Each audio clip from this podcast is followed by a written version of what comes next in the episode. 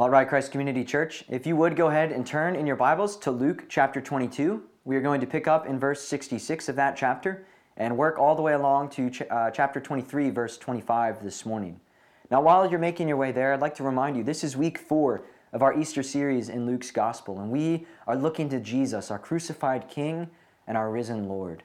We're remembering that Jesus, in his humiliation, went to the lowest of lows for our sake, to save us from the condemnation that we justly deserve. And this morning we'll see that Jesus was willing to humble himself so much that he would endure misunderstanding and mockery and would be undeservedly condemned in our place, all to save us. And we're also going to see that as the risen Lord, he is the Son of Man who sits at the right hand of Father, who rules as King and who will return as King and as Judge, who will do all things perfectly justly in the end. Now, last week we beheld Jesus as the perfectly faithful King. He was faithful in prayer, and that prepared him to be faithful in his suffering, to be faithful when he was betrayed by Judas, denied by Peter, mocked by the soldiers. And we'll see this morning that his faithfulness continues. He continues to be faithful till the end.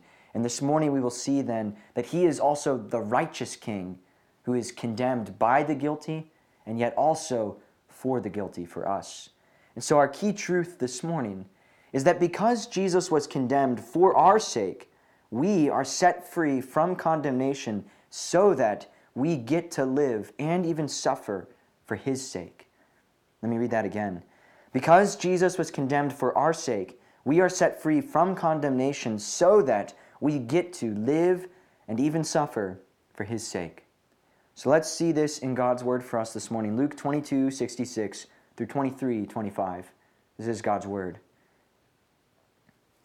When day came, the assembly of the elders of the people gathered together, both chief priests and scribes, and they led him away to their council, and they said, "If you are the Christ, tell us." But he said to them, "If I tell you, you will not believe, and if I ask you, you will not answer.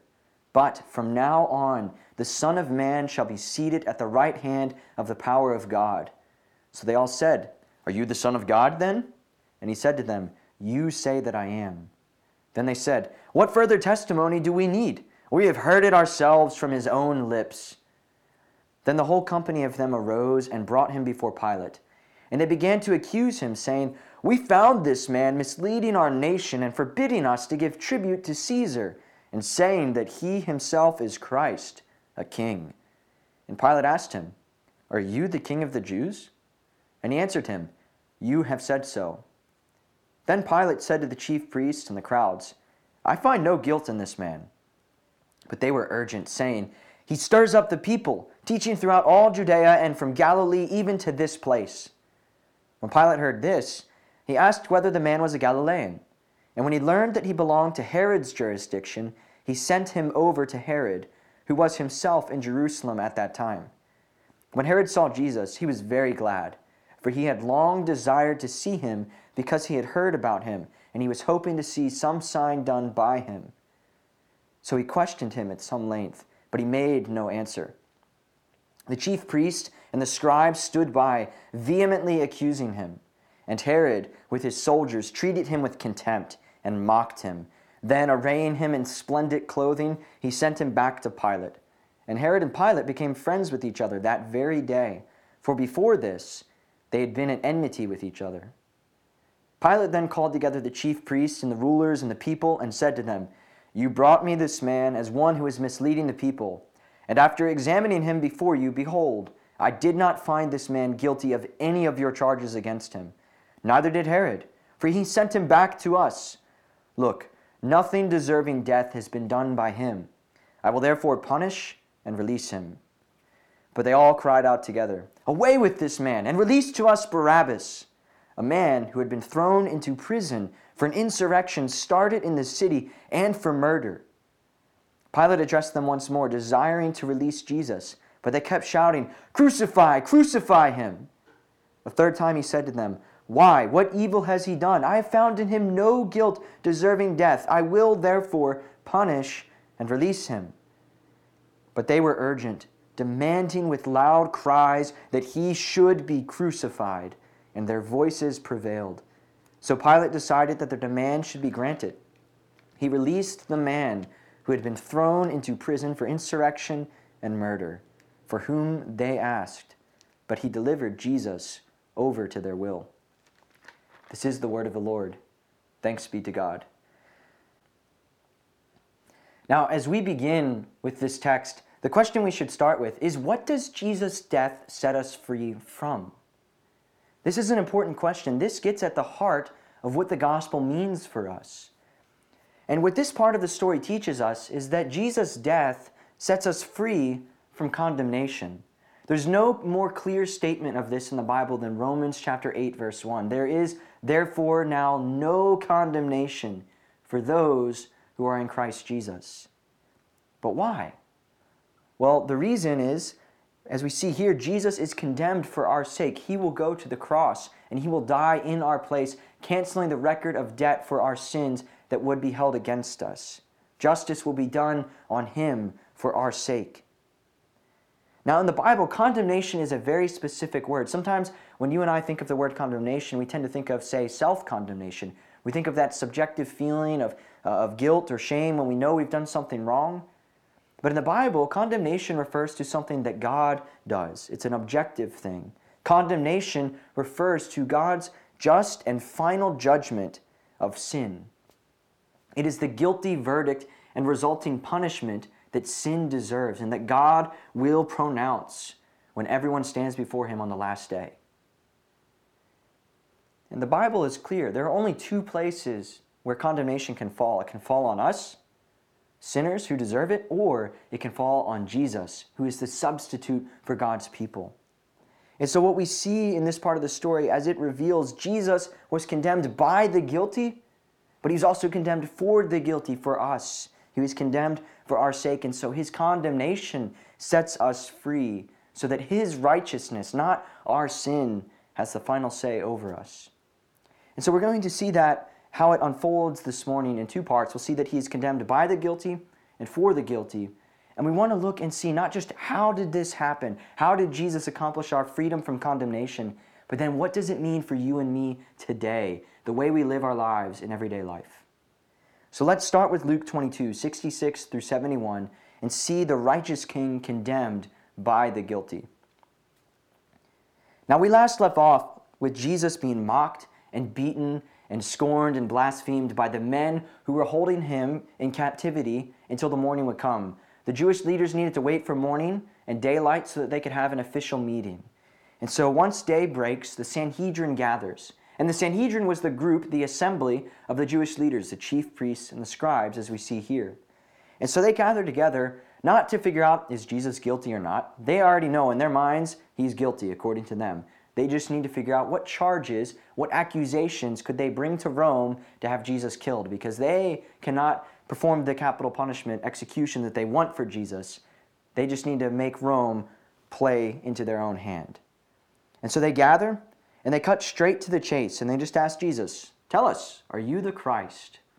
Now the Christ was the Greek word for the Hebrew word Messiah, and both those words mean the anointed one. Now most Jews interpreted the Old Testament as saying that the Messiah would be the descendant of David, but that he would come to deliver Israel from their political oppression, to smash the Roman grip upon them and their land. No one except Jesus understood that the Messiah would first come to the cross before he came in the crown. Even his own disciples saw only the crown. Remember, they thought Jesus would bring the kingdom right away. Only Jesus understood the Old Testament truly as prophesying a Messiah who would first in humiliation die for his people and then be raised in exaltation to rule. First would come the cross, then would come the crown. Now the Sanhedrin, they know Rome would not care about their debate with Jesus about who the Messiah is and what his purpose is, but they know if they can get Jesus to admit to being the Christ, then they can explain to Rome, well, that's not just a religious thing. He's claiming to be a king. And if there's one thing Rome could not tolerate, it would be people trying to raise up their own kingdoms. They would have to take that seriously. Now look, though, they ask Jesus this question, and look at how he responds in verses 67 through 69. It's interesting. He doesn't deny being the Christ, but at the same time, he doesn't answer their question in a straightforward way. Well, it's not that Jesus is ashamed of the truth or that he's trying to dodge the question. What he's doing is he is first confronting the fact that the Jews don't care about the truth at all. They've already decided for themselves what they want to believe. They don't care about the facts. They have determined Jesus is guilty. And even if he answered to them, they wouldn't believe. And if he asked them a question, they wouldn't engage in any dialogue. All they want is an answer from him that they can leverage to get what they want, which is his death. And so he calls the bluff, and he points out their own hardness of heart first. But then, although he doesn't answer the question the way they want him to, he does declare the truth about himself. He tells them that from now on, the Son of Man will be seated at the right hand of God. And what Jesus is doing there is he's upping the ante. What he's doing is he's saying, I am the Christ, but I'm the Christ in a way that's bigger than you even imagine. He's telling them that you think you're judging me right now because I stand before you in humility. But he's saying there is coming a day where you will stand before me and I will judge you in my exaltation. Now, how is he making this point? He's making this point by drawing from two very important Old Testament passages. He's drawing from Daniel 7, verses 13 through 14, and Psalm 110, verse 1. Now, Psalm 110 was a psalm that pointed to the Messiah. It was a messianic psalm. And in verse 1 of that psalm, God says to the Messiah, sit at my right hand. It was an invitation into God's presence as the chosen ruler who would reign over all things and who would judge all people at the triumph of God's kingdom. And so Jesus is saying that's who he is. And when he points to Daniel 7, he's doing that through the title Son of Man. When you and I hear that title, we think, oh, Jesus is talking about the fact that he's truly human. The Son of Man, he's a true human born of the Virgin Mary. And all of that is true, but every Jew understood that the Son of Man was actually a divine title. You see, in Daniel's vision recorded for us in Daniel 7, he sees one like a Son of Man brought before God's presence in the heavenly throne room to receive glory and a kingdom and dominion. And the Jews all knew that that person was divine. And so what Jesus does is he says, I am the Son of Man. I'm this divine figure, and I'm the Messiah who sits at God's right hand. He puts it together and he says, I am, in fact, the Christ. And I'm the Christ in a way that goes beyond your wildest expectations. Because he is the divine Son of Man. He is truly God and truly human. And he was going to reign as exalted king at God's right hand. He was far more glorious than the leaders of the Jews could even realize at that moment. But despite all the amazing things that Jesus revealed about himself, notice that the leaders don't care. They don't engage with the fact that he just blew their categories for who the Messiah would be and what he would do. They just ask, so are you the Son of God? Another title for the Messiah. Are you saying that you're the one that we can now bring to Rome and accuse? And he answers, you say that I am. And with this answer, he's not dodging the question again. What he is doing is he's pointing out the irony of what's happening. The Jews don't believe Jesus is the Messiah. They don't care. And yet, by their very handing him over to Pilate to be condemned and executed, they are proving that he's the Christ. They are participating in God's plan, even though they don't realize it. They are showing that Jesus is who they don't want to believe that he really is. He is the Christ. And so they hear his response and they say, we don't need to hear anything else. We have what we want. You have admitted to it. We've got what we need to accuse you before Pilate. And so they finish out their hearing. Now, as we look at this part of the story, we can get frustrated with the Sanhedrin. It's so easy for you and me, 2,000 years later, to shake our heads and think, how could they have gotten it so wrong? Jesus stood in front of them. He was unpacking Scripture for them in an amazing way, and they didn't care. Why? But what we see here through the Sanhedrin, through these leaders and their hardness of heart, is that no facts about Jesus, not even proximity to Jesus, is enough to change someone's heart. Only the Holy Spirit and His power and grace can transform somebody. And apart from the Holy Spirit, the truth about Jesus not only tends to fail to convince people who are unbelieving, but it often turns them against Jesus. And the truth about Him often turns them against us as well because we bear His name. And when that happens, when the world turns against us because they see the truth about Jesus, often what we want to do in our flesh is we want to clap back. We want to throw down and have a fight. But instead, what we see from Jesus here, what we need to do first Before we condemn the world for their rebellion, we need to ask about ourselves as disciples and as a church. How are we growing in our own submission to King Jesus in all of life?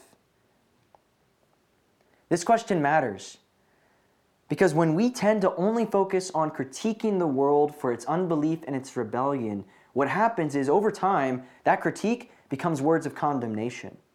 And so what happens then is that we who have been set free from condemnation in Christ, we wind up condemning people all in the name of Jesus who has set us free from condemnation. There's an irony there, a wicked irony. And so often as Christians, we tend to be known in the world way more for what we're against, for who we don't like, than for who we are becoming because we're in Christ.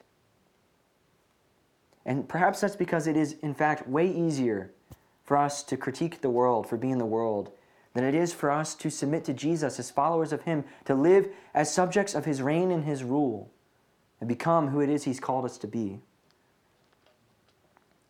But what we see from Jesus' example here is that the way that we push back against the world's rebellion is not by condemning the world. It's not by turning to Jesus and saying, can you just make the world a little less like the world? Make them like us a little bit more? The way we push back against the darkness and the rebellion is by first turning to Jesus and saying, we submit to you. We see the truth, not because we're clever, but because of your Holy Spirit. You've given us eyes to see. And so before we go and engage with the world, help us first to trust in you, to live as you've called us to live. Make us more like you. J. C. Ryle gets at this in his commentary on Luke. He says, patience like that which our blessed Lord exhibited on this occasion should teach his professing people a mighty lesson. We should forbear all murmuring and complaining and irritation of spirit when we are ill-treated by the world. What are the occasional insults to which we have to submit compared to the insults which were heaped on our Master? Ryle's point is helpful. He's saying, look, if we've been set free from condemnation in Christ and we see all the scorn Jesus endured to make that happen for us, then why would we bristle at every comment and insult lobbed at us by the world? We don't have to do that. We don't have to correct all of their views and all of their comments. Instead, we are set free to live as followers of Jesus. We don't have to live for our own sake. We don't have to defend our own honor all the time, constantly taking offense at what the world says about Christians. We get to do something so much better. We get to live together as members of Christ's kingdom, as members of His body, His church. And when we do that, instead of constantly using our words to critique and condemn the world, we get to display the truth in a way that's even more powerful. We get to display it in flesh and blood in our life together as a community of God's people. And when we do that, so often, as it turns out, the Holy Spirit works through that. And He does that to show the world, through our lives, that the very same King that the world heaps scorn upon and insults with their words is the very King who delivers us all from the condemnation that deep down we know we deserve. You can look at the world right now, and it is talking about guilt and injustice more than it has in a long time. We know, all of us, unbelievers and believers, that there is guilt and it lands on us in some way. And even when the world scorns Christ, what we should do is instead live faithfully to Him so that what they can see in us is that in Jesus there is a better way, and there is the way that satisfies the longings of our heart. But we won't get there if we constantly push people away with our condemnation, when in reality we're meant to live in such a way that invites them to be set free from the only condemnation that really counts, which is God's, and they can find that freedom in Christ. And as we look at the text, we see how Christ sets us all free from condemnation if we are in Him. We see in Luke 23, 1 through 25 now, that Jesus was the righteous King condemned by the guilty, and He is also here the righteous King condemned for the guilty. Once the Sanhedrin got what they wanted from Jesus, and they got the charges they could bring against Rome, or against Him before Rome, they take Him to Pilate. Jesus will be seen by two people, by Pilate, who was the Roman governor of the region of Judea, and he'll be seen by Herod, who was the sort of tetrarch or kind of lesser king of the Galilee region. Now this Herod, by the way, is not Herod the Great, who we saw in Advent in Matthew 2, who tried to murder Jesus when he was a young boy. This is that Herod's son, Herod Antipas. And Pilate had more authority. He was an official Roman governor, and Herod kind of had this halfway point where he was of the Hasmonean dynasty, which is kind of half Jewish, half Roman. And Jesus will be interrogated by both these men. And we see in verse 2 exactly what the Jews were planning to do. They got Jesus to admit in one way that he was the Christ. And so they come to Pilate and they say, look, this guy that we're bringing to you, he's been telling people to dodge their taxes, to not give to Caesar what is Caesar's. And we know, by the way, of course, that Jesus wasn't teaching that, but they're making up that charge. And then they go for the punch, the killer punch. And they say, also, he's claiming to be the Christ, which they conveniently translate for Pilate means he's claiming to be a king. And so Pilate has to deal with this. He has no choice. He looks at Jesus and he asks him, are you the king of the Jews? And he listens to Jesus' response, which is simply, you have said so. Now Pilate looks at Jesus and he sees no threat. He sees no guilt. Pilate has dealt with insurrections. He has dealt with people who have called themselves the Messiah before Jesus. He's dealt with hardened criminals. He has them in prison even now. And so when he looks at Jesus and he sees this humble man who is hated and wrongly condemned by the Jews, he sees no threat. And so he tells the Jews, I find no guilt in this man. But they are insistent, they're urgent, and they say, no, you need to deal with him. He's stirring the people up. And so Pilate finds out that Jesus is from Galilee.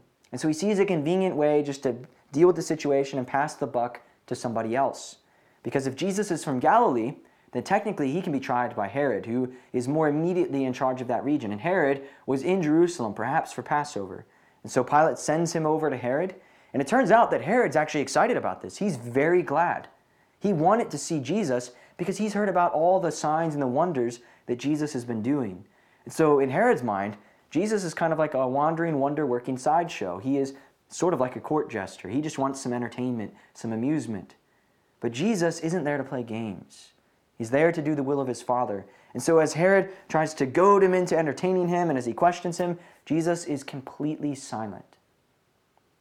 And so Herod decides, well, if you're not going to give me a show, I'll make a show out of you, Jesus. And he and his soldiers mock Jesus. They clothe him with the clothes of a king, and they send him back to Pilate. But the joke is on them, because the one they mock is actually the very king before whom they will all one day bow.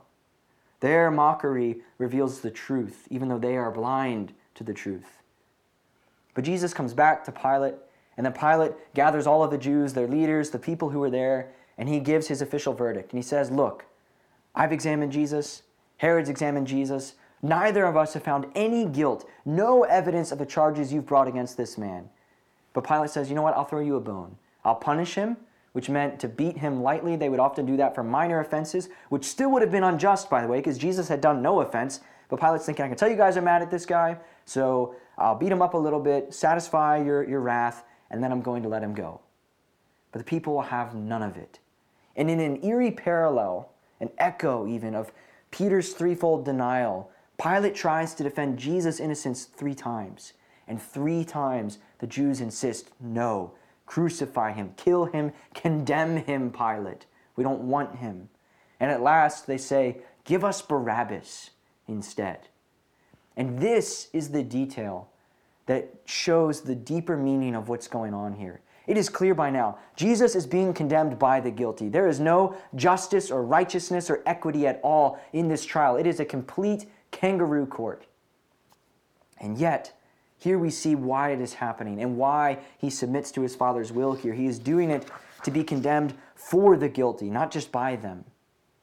You see, Barabbas deserved to die, not Jesus. Barabbas was guilty of stirring the people up in insurrection, not Jesus. And Barabbas was guilty of murder, not Jesus.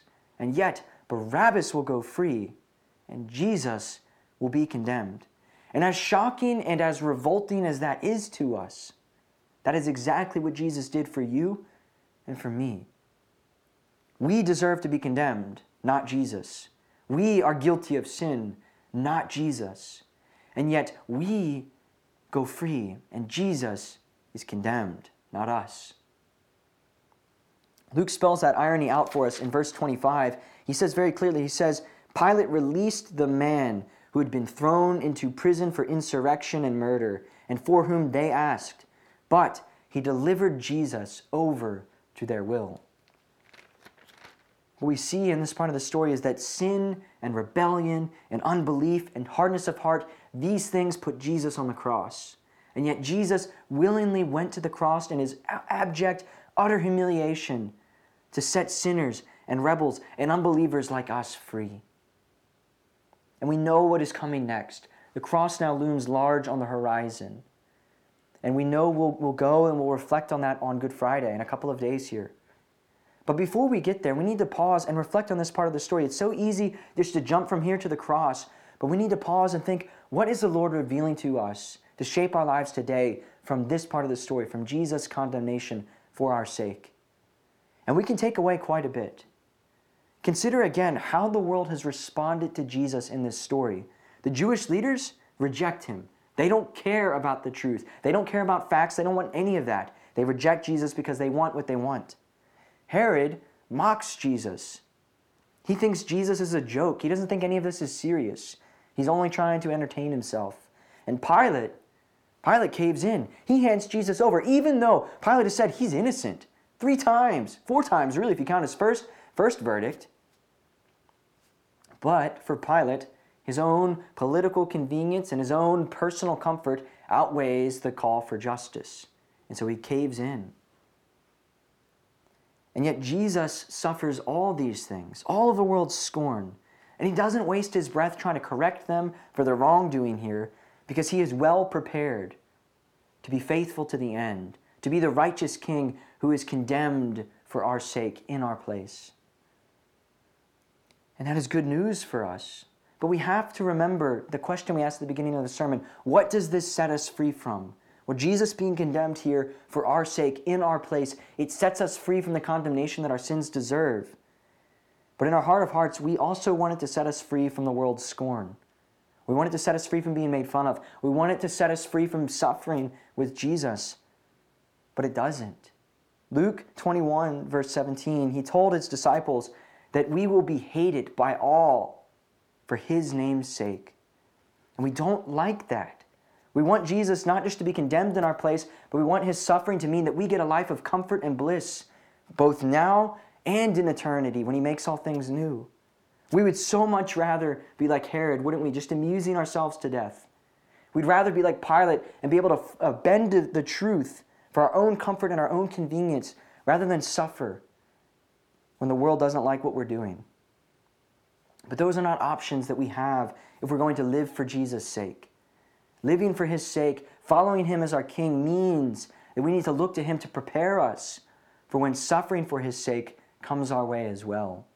The question we have to ask as we reflect on this part of the story is, how does Jesus' condemnation for our sake help us prepare to suffer for his sake? Now, suffering for Jesus' sake, this is a very uncomfortable idea, but it is a biblical reality all over the pages of Scripture. Listen to how Paul describes it here in Philippians 1, verses 27 through 30. This passage comes right before our congregational response from Philippians 2. And listen to how Paul talks about preparing for this suffering. He clues us into how we can do this in Christ. Paul writes, "Only let your manner of life be worthy of the gospel of Christ, so that I may hear of you, that you are standing firm in one spirit, with one mind, striving side by side for the faith of the gospel, and not frightened in anything by your opponents. This is a clear sign to them of their destruction, but of your salvation, and that from God. For it has been granted to you that for the sake of Christ, you should not only believe in him, but also suffer for his sake, engaged in the same conflict that you saw I had, and now hear that I still have." Paul teaches us a whole lot about what it means to suffer for Christ's sake here. On the one hand, he's teaching us this isn't something we have to go out and search for. It comes our way in the Lord's providence. Suffering for Jesus' sake is different from the suffering of, just natural disaster in a fallen world, or suffering from our own folly and sin. Suffering for Jesus' sake means the world turns on us simply because we're following Jesus. And Paul was telling the Philippians, you've seen that happen to me as I've been a minister of the gospel, and now it had come their way as well. And Paul was helping them prepare for it and endure it. And notice what he says. He says the way to prepare for suffering for Jesus' sake is by living together for his sake. He tells them, grow together and stand firm in one spirit and live with one mind, striving side by side for the sake of the gospel. Paul's point to us is clear. If we want to be prepared to suffer for Jesus' sake, we have to live together as Jesus' body, as those who have all been set free from condemnation in him and set free to live for him. And we know this. We feel it in our bones.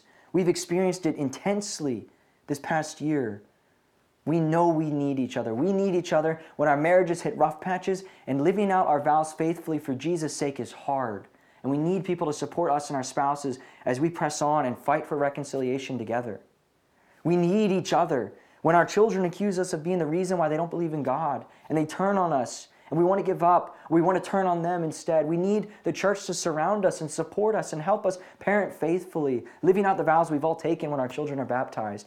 That's suffering, and we need each other then. We need each other when we're isolated at work and people turn on us and shun us because of things we won't say or things we won't do. We need the church to be our family who stands by us then. And we need each other when we pursue reconciliation in relationships where it's hard and where we know we're going to come out battered and bruised along the way, because we're the only one who right now wants to fight for it, but we know it glorifies God when we pursue that reconciliation. We can't do that alone. We need each other. And with each other, we can, by the power of the Holy Spirit, endure such suffering for Jesus' name. And notice then how all of this ties together. Because the number one reason why we don't press further into our life together as Christians is because we're scared. The reason we're so often scared to be vulnerable, to open up to somebody else, is because we're afraid that once they know us, really know us, how messy we are, how bad our sin is, that they won't love us anymore. They won't even pretend to like us. They'll condemn us. But if Jesus was condemned for our sake, if he has set every Christian free from condemnation, from the Lord's condemnation, which is the only condemnation that matters, then we do not need to be afraid of being known by one another. Because there's nothing that we could say to someone that can break us free of that reality of freedom in Christ. And so Jesus' condemnation for our sake sets us free of those fears so that we can truly be known and loved, not just by him, as if that's not good enough, but we can be known and loved by one another. We can become his body and love each other well. This is great hope for us, and we need this. This is how we grow as a church. We can't be lone wolf Christians trying to take on the world on our own. When we do that, it makes us bitter. That's why so often the things Christians are known for saying online are rough, because we feel attacked, because we try to build up our own walls and dig our own moats, and we feel alone, and we know we've been sent out amongst wolves, and suddenly we start having teeth like the wolves instead of looking like sheep who follow Jesus. But when we're together as the flock of Christ, as the body of Christ, we can support each other. We can challenge each other when necessary, but we can stand side by side, and we can endure the worst of the world's scorn turned on us because we follow Jesus, and we can do it for his sake, and we can live in such a way that the Spirit can work in and through us to show the world something far more beautiful than people just throwing hand grenades at each other, trying to out-condemn one another. We can be a place where people find freedom in Christ, freedom from the guilt and the condemnation that we all deserve, and freedom to live for truth, for beauty, for Jesus. And so that's what Luke 22:66 through 23:25 teaches us. It teaches us that we get to live and we get to even suffer when it's time for that, for Christ's sake, because he was condemned for our sake. And again, these are heavy things. So let's close with what Paul tells us in Romans 8:34, 35, and 37. These verses remind us that as frightening as suffering may be, the freedom we have from condemnation in Christ is so much greater, and the hope of glory we have is so much better. He says this, "Who shall bring any charge against God's elect? It is God who justifies. Who is to condemn? Christ Jesus is the one who died, more than that, who was raised, who is at the right hand of God, who indeed is interceding for us. Who shall separate us from the love of Christ? Shall tribulation or distress or persecution, or famine, or nakedness, or danger, or sword? No. In all these things, we are more than conquerors through him who loved us." And amen that that is true. May our freedom from condemnation in Christ Help us see how free we really are to live for his sake, to live together as his people, and to be prepared to, when he calls us to endure suffering for his sake as well, to do that in a way that brings him glory and draws people near. Would you pray with me? O Lord Jesus, we thank you that you were willing to be condemned by the guilty. You didn't deserve any of their scorn. You didn't deserve the sentence or the punishment that they dished out on you. But you did all of that for us, the guilty, who deserved to be condemned. We praise you. It is marvelous for us to consider how much you love us and for us to consider the great freedom we have, that your righteousness defines us, not our sin. And Lord, help us not to let this be a detached idea that doesn't shape the way we live day in and day out throughout the week, but let this set us so free that the way we live is clearly for your sake, that we would draw near to each other as a church who love one another and who aren't afraid to be known, because we know that the worst thing that could happen has already fallen on you. Condemnation has fallen on you, not on us. And Lord, please prepare us. Lord, we know that in our church family, there are those of us who are suffering even now for your sake. But Lord, confessionally, sometimes we don't know what our brothers and sisters are going through because we don't know each other that well. And so, Holy Spirit, please help us. Help us to draw near to each other. Use us to encourage one another, to remind one another of how good life in Christ is, so that even when circumstances are hard and filled with suffering, our eyes are on the horizon, the hope of glory that we have in him. And it's his name we pray. Amen.